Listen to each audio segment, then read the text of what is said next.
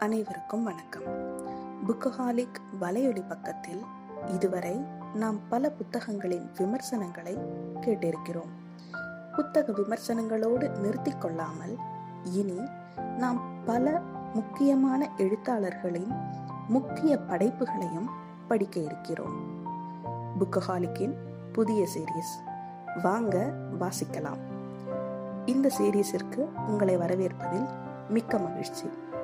நன்றி.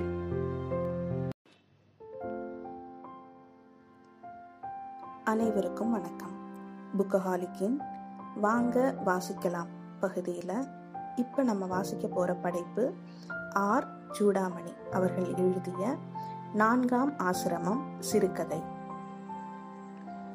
அண்ணாந்து பார்த்தேன். ஒரே மேகக்கூட்டம். வானம் பாலம் பாலமாக வெடித்திருந்தது.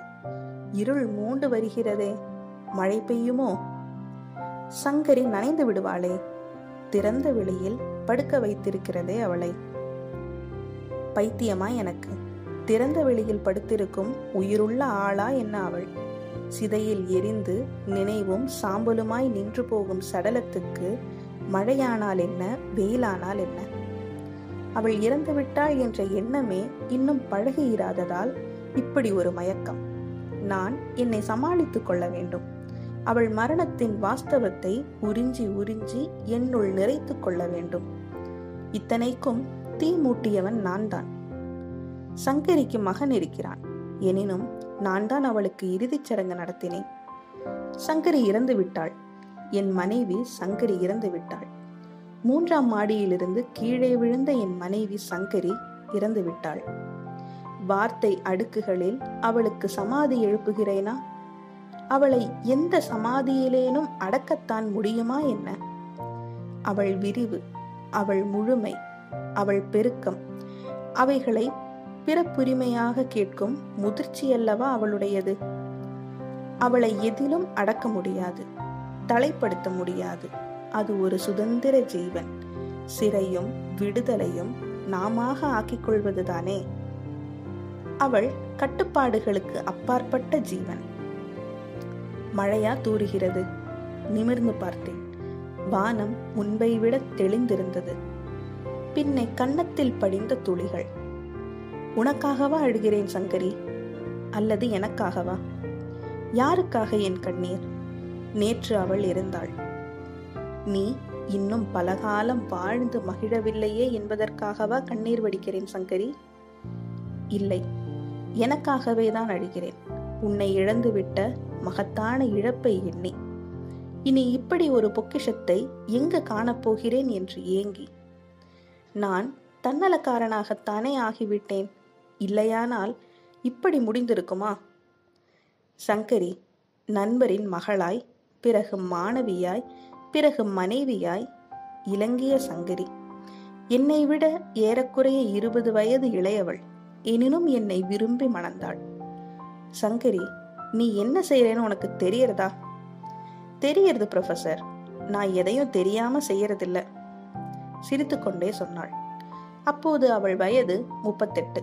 நான் எத்தனையோ ஆண்டுகளாய் நண்பரின் மகள் என்ற முறையில் அறிந்திருந்த பரிச்சயமானவள்.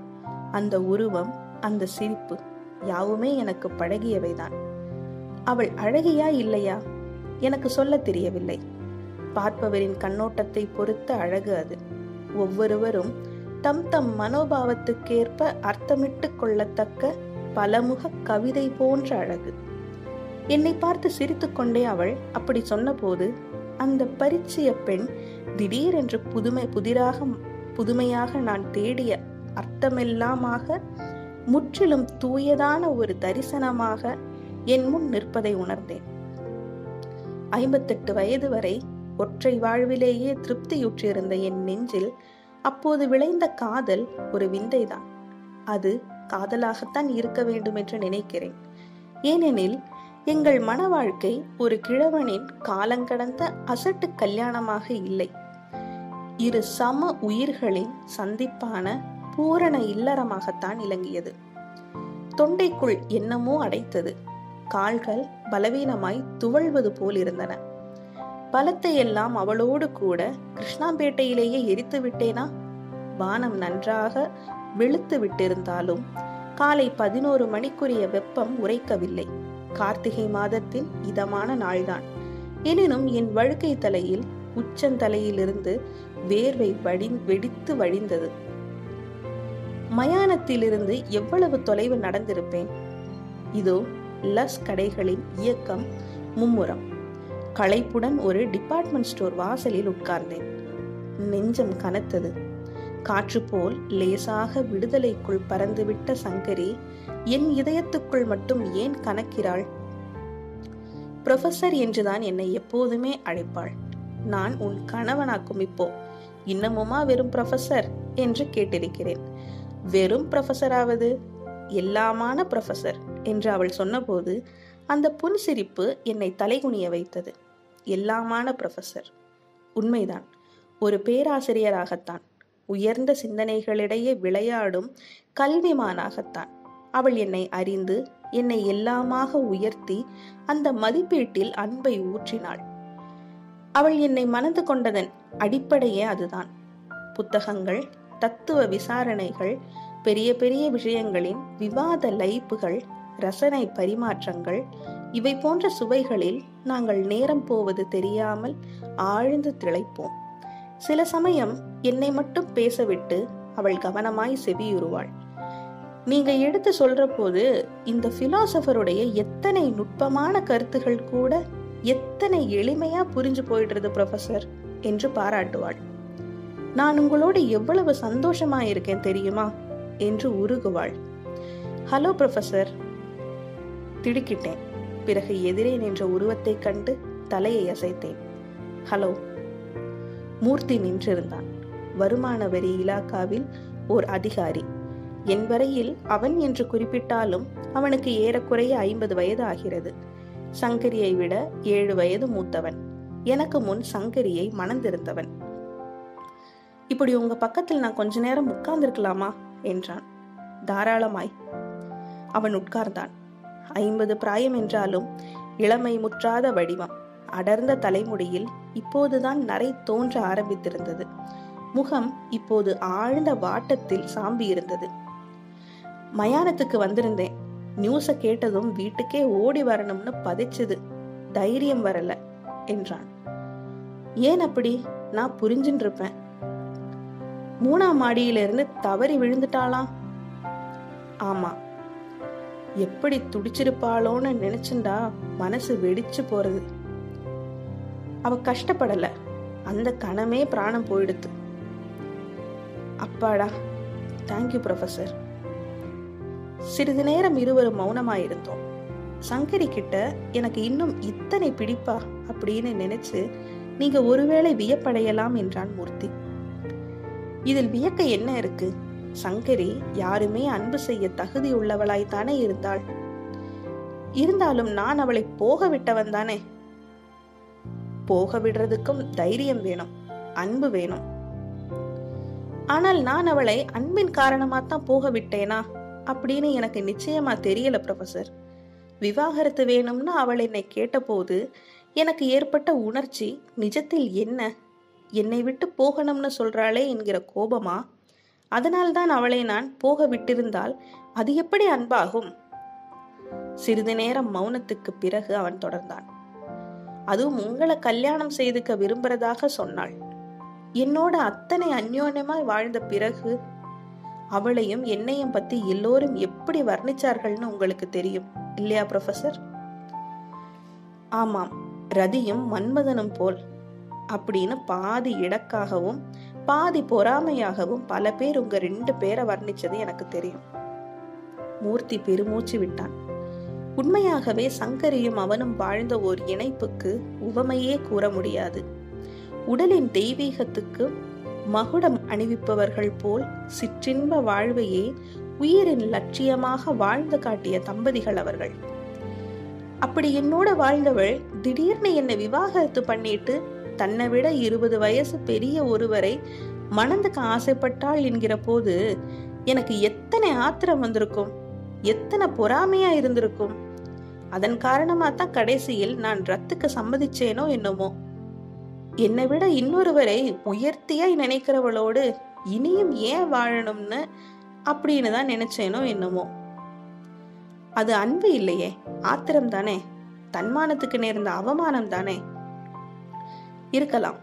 அதே சமயம் உங்களை விட்டு போகணும்னு சொன்னவள் உங்களுக்கு சம வயசுக்காரனான இன்னொருவனுக்காக இல்லாமல் ஒரு கிழவனுக்காகத்தான் போக விரும்பினதால் ஒருவேளை அது நிஜமான போட்டி இல்லைன்னு கருதி உங்க தன்மானத்துக்கு அவ்வளவாக அடிபடாமலும் இருந்திருக்கலாம் இல்லையா? உண்மைதான்.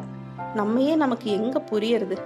ஆனா ஒண்ணு எங்க விவாகரத்துக்கு அப்புறம் ஒரு வருஷம் முடிஞ்சு அவள் உங்களை கல்யாணம் பண்ணிட்ட போது என் மனசில் என்ன உணர்ச்சிகள் ஏற்பட்டிருந்தாலும் இன்று வரை ஏதோ ஒரு அன்பு தங்கித்தான் இருந்திருக்கு.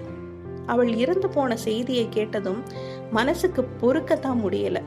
மயானத்துக்கானும் வந்து கூட்டத்தோட கலந்து யாரும் கவனிக்காம ஒரு தரம் அந்த உடம்ப கண்ணால பார்த்துட்டு போகணுங்கிற தாபத்தை கட்டுப்படுத்திக்க முடியாமத்தான் இல்லை. இருவரும் நினைவுகளில் ஆழ்ந்து உட்கார்ந்திருந்தோம். கடைசி சிப்பந்தி ஒருவர் சந்தேகத்துடன் எங்களை எட்டி பார்த்தார். ஏதேனும் வாங்கணுங்களா? என்றார். அவர் கேள்வியில் அப்படி இல்லாவிட்டால் எழுந்த நடங்கள் என்ற அர்த்தம் புரிந்தது. நாங்கள் எழுந்து நடந்தோம். இப்போ எங்க போகணும் நீங்க? வீட்டுக்கா?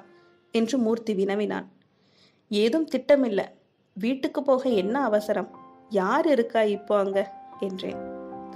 எனக்கு மனசு சரியா இல்லை உங்களோட கொஞ்ச நேரம் சங்கரியை பத்தி பேசின்னு இருந்தா ஆறுதலா இருக்கும் போல இருக்கு. பேசுவோமே. குறியில்லாமல் நடந்துட்டே இருக்கிறத விட அதுவும் அந்த ஹோட்டலுக்குள் போய் உட்காந்துக்கலாமா நம்மால் இப்போ ஏதும் சாப்பிட முடியாதுன்னு எனக்கு தெரியும். ஆனா ஆர்டர் பண்ணிட்டு சாப்பிடாமலே பேசிட்டு இருந்தாலும் அங்க எழுந்து போக சொல்ல மாட்டார்கள் இல்லையா? உள்ளே போய் ஒரு மேஜையின் முன் உட்கார்ந்து கொண்டோம். மூர்த்தி ஏதோ சிற்றுண்டிகள் ஆர்டர் செய்தான். என்ன பொருள்கள் என்று எனக்கு உணர்வாகவில்லை. அவனும் தான் உணர்ந்தானோ என்னமோ. நிறைந்த தட்டுகள் எங்கள் முன் வைக்கப்பட்டன. அவைகளினூடே நாங்கள் சூனியத்தை வெறித்தோம். திடீரென்று மூர்த்தி கேட்டான் அவள் காலேஜில் படிக்கிற போது நீங்கள் அவளுடைய இலக்கிய ப்ரொஃபஸராய் இருந்திருக்கீங்க இல்லையா? அப்பவே அவளுக்கு உங்க மேல ஆசையா? அதனால்தான் கடைசியில என்ன விட்டுட்டு உங்களை கல்யாணம் செய்துக்கணும்னு சொன்னாளா? இல்ல. அவள் என் மாணவியாய் இருந்தபோது மாணவியாய் மட்டும்தான் இருந்தாள். பின்னால் தான் அவள் மனம் என்னிடம் திரும்பியதென்று அவளே சொல்லி எனக்கு தெரியும். காலேஜில் நீங்க எனக்கு சொல்லி தந்த காலத்தில் ப்ரொஃபசர் ஞானஸ்கந்தன் மாதிரி இன்னொருவர் இருக்க முடியுமா? அப்படின்னு உங்களை பத்தி எவ்வளவோ தடவை எண்ணி இருக்கிறேன் உங்க அறிவும் சிந்தனை திறமையும் என்னை அப்படி பாராட்ட வச்சது. இப்போ இத்தனை வருஷங்களுக்கு அப்புறம் அந்த குணங்கள் தான் எனக்கு தேவையா இருக்கு ப்ரொஃபசர் முந்தி நான் வெறும் பாராட்டினேன். அந்த குணங்களை இப்போ நினைச்சு பார்த்துட்டு அவைகளை காதலிச்சு வந்திருக்கேன். தன்னை விட அவ்வளவு மூத்த ஒருவர் தனக்கு ஆசிரியராயிருந்தவர் எத்தனையோ வருஷங்களாய் பரிச்சயமான அப்பாவின் நண்பர்.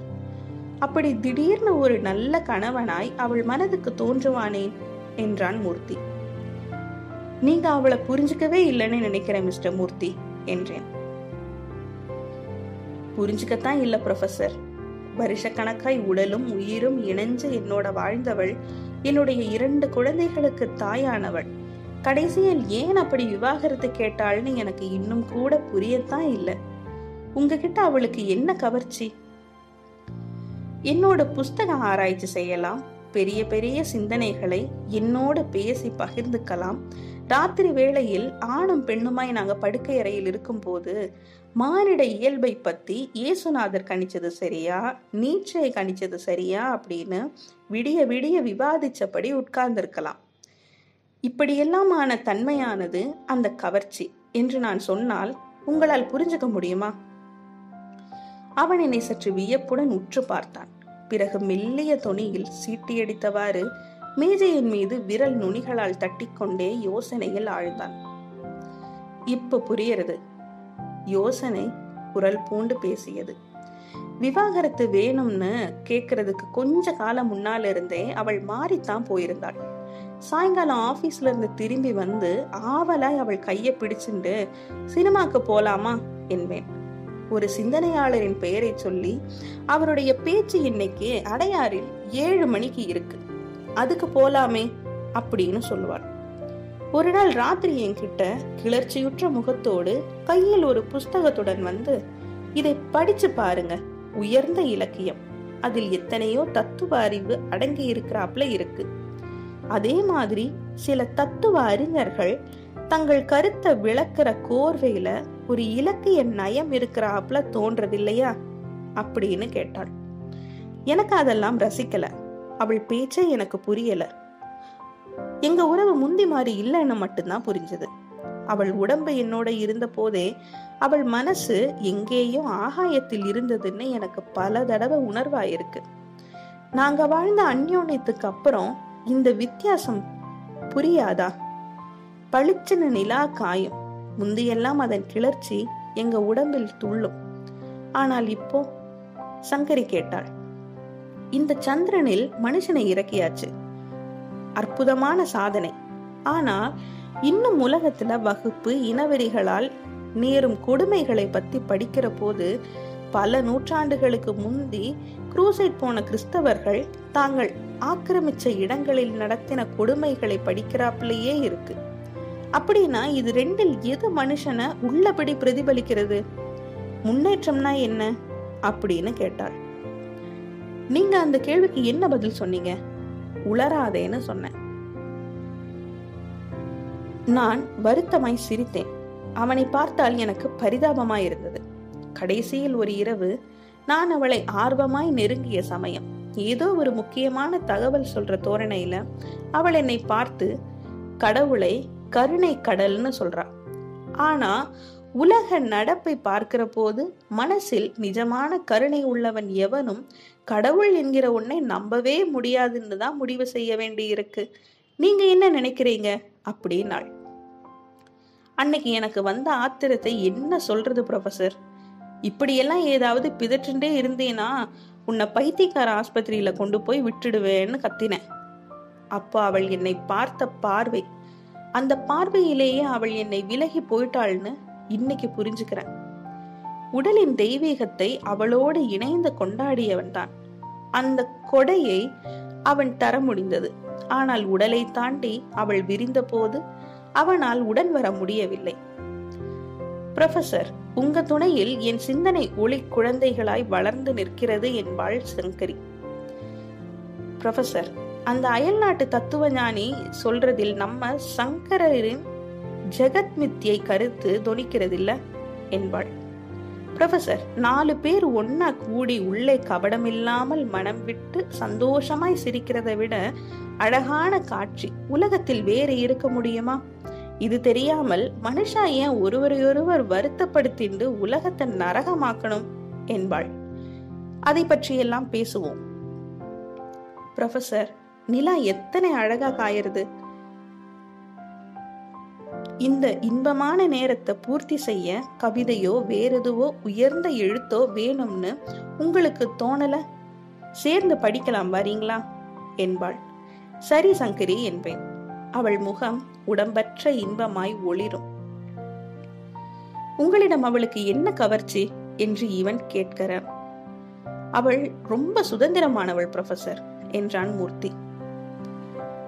ஆமாம் என்றேன். என்கிட்ட இருந்து அவள் மனசு வேறுபட்ட பிறகு விலகிடணும்னு உடனேயே தீர்மானிச்சிட்டாள் போலிருக்கு. அப்புறம் அவள் என்னோடு என் மனைவியாய் வாழல. தனக்கு அதிருப்தி தரும் எதனோடும் பிணைஞ்சிருக்க அவள் இயல்பு இடம் தராது. அவளை எதுவுமே கட்டுப்படுத்த முடியாது. அவள் ஒரு சுதந்திர உயிர். ஆமா அதுக்கப்புறம் தான் அவளுக்கு உங்களை கல்யாணம் செய்துக்கிற எண்ணம் ஏற்பட்டிருக்குன்னு இப்ப புரியறது. விவாகரத்து வேணும்னு என்கிட்ட கேட்கிற நேர்மையும் அவளுக்கு இருந்தது. அதை கொடுக்கும் பெருந்தன்மை உங்ககிட்டயும் இருந்தது என்றேன். பரஸ்பர சம்மதத்தின் பேரில் விவாகரத்து என்று செய்து விட அவன் ஒப்புக்கொண்டதையும் அதற்கு ஏற்பாடாக அவர்கள் இருவரும் அதற்கு முன் ஒரு ஆண்டு பிரிந்து தனித்தனி இடங்களில் வாழ்ந்து சட்டத்தின் நிபந்தனையை பூர்த்தி செய்ததையும் நினைத்து கொண்டு பெருந்தன்மை என்ன ப்ரொஃபசர் அவள் உங்களை கல்யாணம் செஞ்சிட்ட பிறகு ஒரு நாளாவது நான் ஒரு சாதாரண நண்பனாய் பழசையெல்லாம் மறந்துட்டு அவளை வந்து பார்த்து சௌக்கியமானு விசாரிச்சிருக்கேனா? என்னை ரத்து பண்ணிட்டு இன்னொருவரை மணந்தவள் என்கிற காரணத்துக்காக எங்க மகனும் மகளும் இனி அவள் முகத்திலேயே முழிக்க மாட்டோம்னு சொல்லி அவளை அறவே வெறுத்துட்டதுக்கும் நான் நடந்துட்ட விதத்துக்கும் கடைசியில என்ன வித்தியாசம்? அவளை வந்து பார்க்காமலேயே இருந்ததன் மூலம் நானும் அவர்களைத்தன குறுகிய மனசுள்ளவனாய்த்தானே இருந்திருக்கிறேன். உங்க மனசு குறுகியதுன்னு யார் சொல்ல முடியும் மிஸ்டர் மூர்த்தி? குறுகிய மனசாய் இருந்தால் விதவையான சங்கரியை நீங்க முதலில் கல்யாணம் செஞ்சிட்டு இருப்பீங்களா தட்டுகளை எடுத்து போக வந்த ஓட்டல் பையன் அவை இன்னும் தொடப்படாமலேயே இருந்ததைக் கண்டு எங்களை ஏறிட்டு பார்த்தான். இன்னும் கொஞ்ச நேரத்தில் காப்பியோடு வாப்பா சர்வர். அதுக்குள்ள இதெல்லாம் காலியாயிடும் என்றேன். பையன் அகன்றான். சோகமாய் கனத்த சங்கரியின் நினைவில் அழுந்தி தலையை கைகளில் பற்றி கொண்டேன். மூர்த்தி பேசினான். நான் சங்கரியை கல்யாணம் செஞ்சின்ற போது ஒரு விதவையை செஞ்சின்றேன் என்கிற எனக்கு எப்போதுமே மனசுக்கு வரதில்லை. அவளுடைய அந்த முதல் கல்யாணத்தை பத்தி இப்பதான் சுவாரஸ்யம் ஏற்படுறது. உங்களுக்கு அதை பத்தி தெரியும்னு நினைக்கிறேன். இல்லையா ப்ரொஃபசர் மெதுவாக கனத்தை ஒதுக்கி கொண்டு தலை நிமிர்ந்தேன். நான் அவள் அப்பாவுடைய நெருங்கிய நண்பனாச்சே. அந்த குடும்பத்தை எனக்கு நன்றாய் தெரியும். சங்கரி மனோகரனை கல்யாணம் செய்துள்ள போதும் நான் கல்யாணத்துக்கு வந்து அவர்களை ஆசிர்வாதம் பண்ணியிருக்கேன். அவள் உங்களை செய்துள்ள போதும் அந் வந்து ஆசிர்வாதம் பண்ணியிருக்கேன். மூர்த்தி மெதுவாக சிரித்தான். என் ஆசிர்வாதம் ரெண்டு தடவையிலுமே எப்படி முடிஞ்சு போச்சுன்னு நினைச்சு பார்த்து சிரிக்கிறீங்களா மிஸ்டர் மூர்த்தி? இல்லை இல்லை என்று அவன் சொன்ன அவசரமே அதுதான் அவன் எண்ணம் என்பதை தெளிவாக காட்டியது. இளம் தோற்றம் முழுவதும் ஆர்வமாக எனக்கு அந்த கல்யாணத்தை பத்தி சொல்லுங்க ப்ரொஃபசர் என்றான். சொல்ல அதிகம் இல்லை பதினாறு வயசில் அவள் அவன் மேல் தனக்கு காதல் ஏற்பட்டதாய் சொல்லி பிடிவாதமாய் அவனையே கல்யாணம் பண்ணிட்டாள். முடிவாய் சம்மதம் கொடுக்கிறதுக்கு முந்தி அவள் அப்பா என்ன ஆலோசனை கேட்டார்? கண் விழிக்கும் புது உயிர் தன் மீது தானே காதல் கொண்டிருக்கு. அதை எப்படி தடுக்க முடியும்? சம்மதம்னு சொல்லுங்க அப்படின்னு நான் தான் அவர்கிட்ட அடிச்சு சொன்னேன். எனக்கு புரியல. அவளுக்கு இள வயசு வாழ்க்கை உலகம் உயிர் எல்லாமே புத்துணர்ச்சியோடு ஒரு அற்புதமாயும் அதிசயமாயும் தோன்றுகிற பருவம். இதயம் கண்விழிக்கிற பருவம். பார்க்கிறது. எல்லாமே பேரழகாயும் பேராச்சரியமாகவும் காணும் புதுமை பருவம். ஒவ்வொரு நாளுமே ஒரு கனவாக மயக்க போதை தரும் இன்ப பருவம். அந்த பரவசத்தின் வெளி வடிவமாய்த்தான் அமைஞ்சிருந்தது மனோகரிடம் அவளுக்கு ஏற்பட்ட அன்பு. அந்த பையனுக்கு பதினெட்டு வயசுதான். அவளுடைய புது மலர்ச்சியின் பிரதிபிம்பத்தை அவன் கண்களில் பார்க்கலாம். அதே புது பருவம்தான் அவனுடையதும். அவள் கனவில் உருவம்தான் அவன். சொல்ல போனால் அவளுக்கு மனோகர் கிட்ட காதல் என்கிறதை விட உயிர் கிட்டத்தான் காதல். அவள் உணர்வில் உதயமாகிற புத்தொளி கிட்டதான் காதல். வாழ்வில் துளிர்க்கின்ற இளமை கிட்டதான் காதல் என்பதுதான் உண்மை.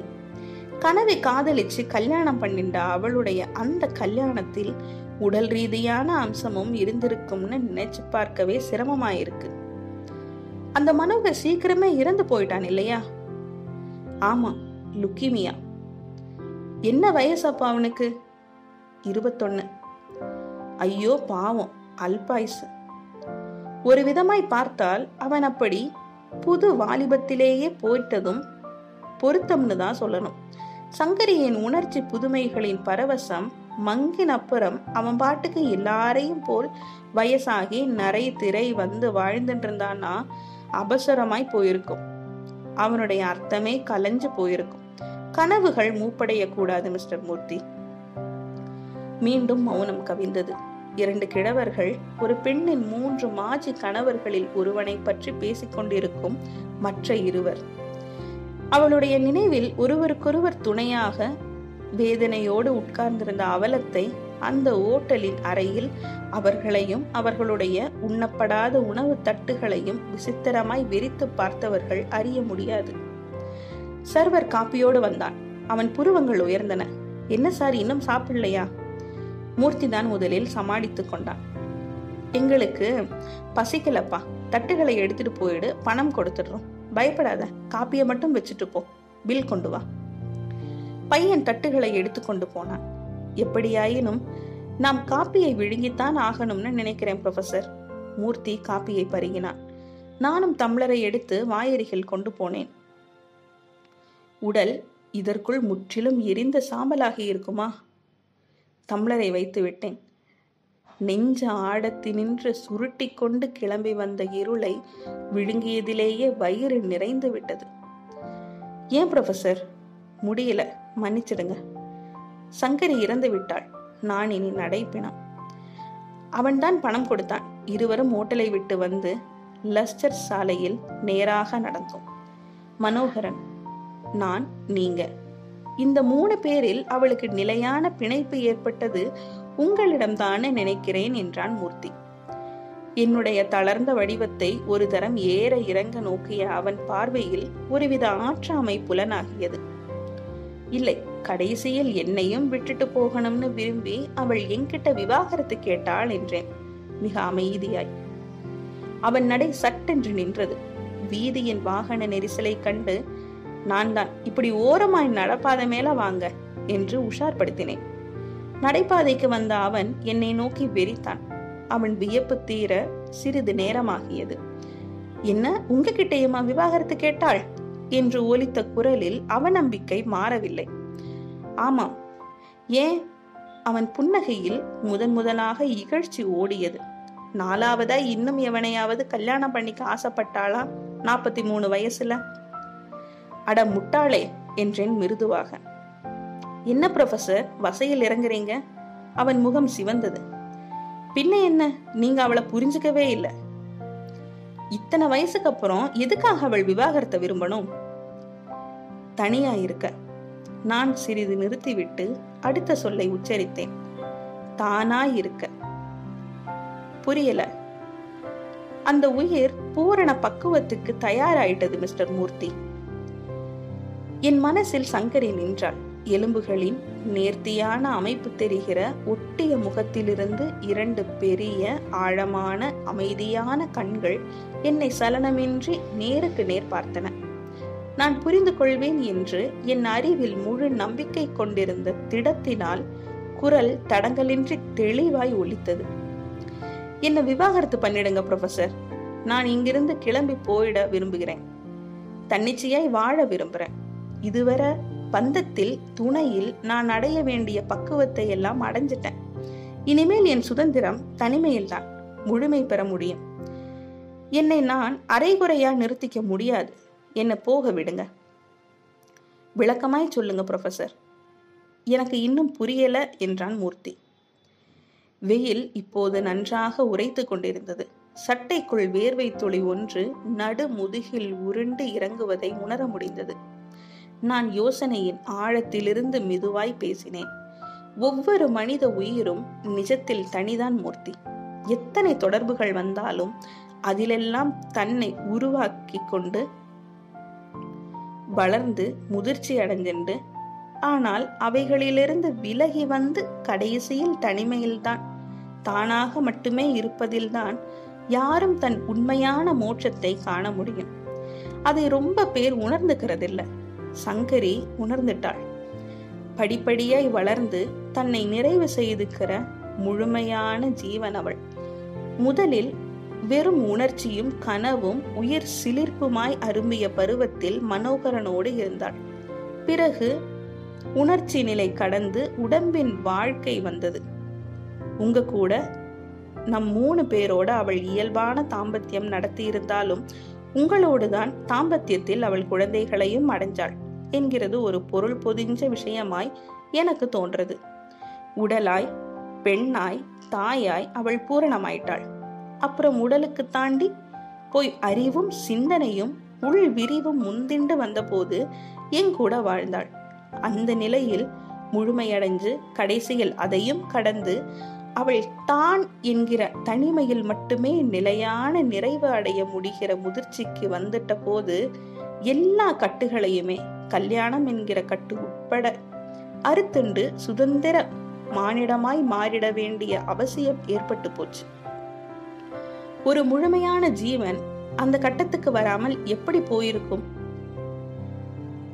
உறவுகள் தொடர்புகள் கடமைகள் கல்யாணம் குடும்பம் எல்லாத்தையும் விட்டுட்டு இல்ல எல்லாத்தையும் அனுபவிச்சு கடந்து கழட்டிட்டதால் அவுட்க்ரோ பண்ணிட்டதால் விடுதலை அடைஞ்சு தனியாயிட விரும்பித்தான் அவள் என்கிட்ட விவாகரத்து வேணும்னு கேட்டாள்.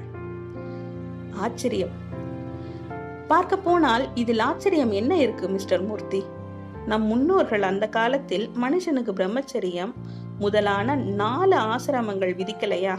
அதுபோல இது ஒரு பெண்ணுக்கு ஏற்பட்ட இன்னொரு வகையான நாலு ஆசிரமங்கள்னு வச்சுக்குங்களேன். முதல் மூன்றில் அடைய வேண்டியவைகளை சங்கரை அடைஞ்சு முடிச்சிட்டாள். நான்காவதுக்கு தயாராயிட்டாள். அதுக்கு வழி விடும்படிதான் என்கிட்ட கேட்டாள். நீங்களும் சம்மதிச்சிருப்பீர்கள் இல்லையா? அவளை புரிஞ்சுக்கிற அறிவு உங்களிடம் இருக்கு. நான் ஒரு நிமிஷ தய தயக்கத்துக்கு பிறகுதான் பதில் சொன்னேன். அறிவு இருந்து என்ன பயன்? ஏன்? நான் அவளிடம் பிணைஞ்சு போயிட்டேன் மூர்த்தி. அவள் ஒவ்வொரு உறவையும் வாழ்ந்து களைத்து அதிலிருந்து விடுபட்டுண்டே வெளிவந்துட்டாள். நானும் ஐம்பத்தெட்டு வயசில் முதல் முதலாய் ஏற்படுத்தின்ற உறவில் முழுக்க முழுக்க மூழ்கி என்னையே இழந்துட்டேன். அறிவோடு கூடவே அன்பும் ஒரு வெறியாய் என்னிடம் வளர்ந்து போயிடுது அதனால் அவளை புரிஞ்சின்றாலும் கூட அவளை போக விடுற அளவு முதிர்ச்சி ஏற்படாமல் அவளுக்கிட்ட எனக்கு வளர்ந்துட்ட அதீதமான பற்றுதலும் அதனால் வரும் பேராசையும் என் கண்ணம் மறைச்சிடுத்து. அவன் என்னை வெறித்து கொண்டே நின்றான். நான் அப்போ உங்களிடம் சொன்னேன் பாருங்க மிஸ்டர் மூர்த்தி. அவளை போக விடுற பெருந்தன்மை உங்ககிட்ட இருக்குதுன்னு. என்கிட்ட அது இல்லைங்கிற மனக்கசப்பால் தான் அப்படி சொன்னேன். என் உடல் அவமானத்தில் கூசி சிரித்தது. நான் அவளை இழக்க விரும்பல. அவளை நான் போக விடல மூர்த்தி. அவள் விரும்பிய விடுதலையில் அவளை வாழ விட நான் மறுத்துட்டேன். அவளுடைய பரிபூரணத்துக்கு குறுக்க நின்னேன். விவாகரத்து செய்ய மாட்டேன்னு அவளிடம் கண்டிப்பாய் சொல்லிட்டேன். அவன் அதிர்ந்து போய் என்னை பார்த்தான். என் வேதனையுற்ற குரலும் நடுங்கும் உடலும் அவனுக்கு அப்போதே மீதத்தை உரைத்து விட்டனவென்று நினைக்கிறேன். விழித்த கண்கள் விலகாமலே அவன் என் முன் சமைந்து நின்றான். நான் அவனை ஏறிட்டு பார்த்தேன். கொஞ்சம் இருளாய் கணன்றது மன்னிக்கணும் நெஞ்சம் இருளாய் கணன்றது நமக்குத்தான் தெரியுமே மூர்த்தி. அவள் ஒரு சுதந்திர பறவை பிறவி. அவளை எதுவும் கட்டுப்படுத்தி வைக்க முடியாது. மூர்த்தி இப்போதும் பேசவில்லை. நான் அவளை போக விடல. அதனால் அவன் குரல் பாதாளத்தில் ஒலித்தது. ஆமாம் அதனால் அவள் தப்பிச்சென்று போயிட்டாள். அவன் உடன் வருகிறானா என்று கூட பார்க்காமல் நான் நடையை தொடர்ந்தேன். கதை முடிந்தது. நன்றி.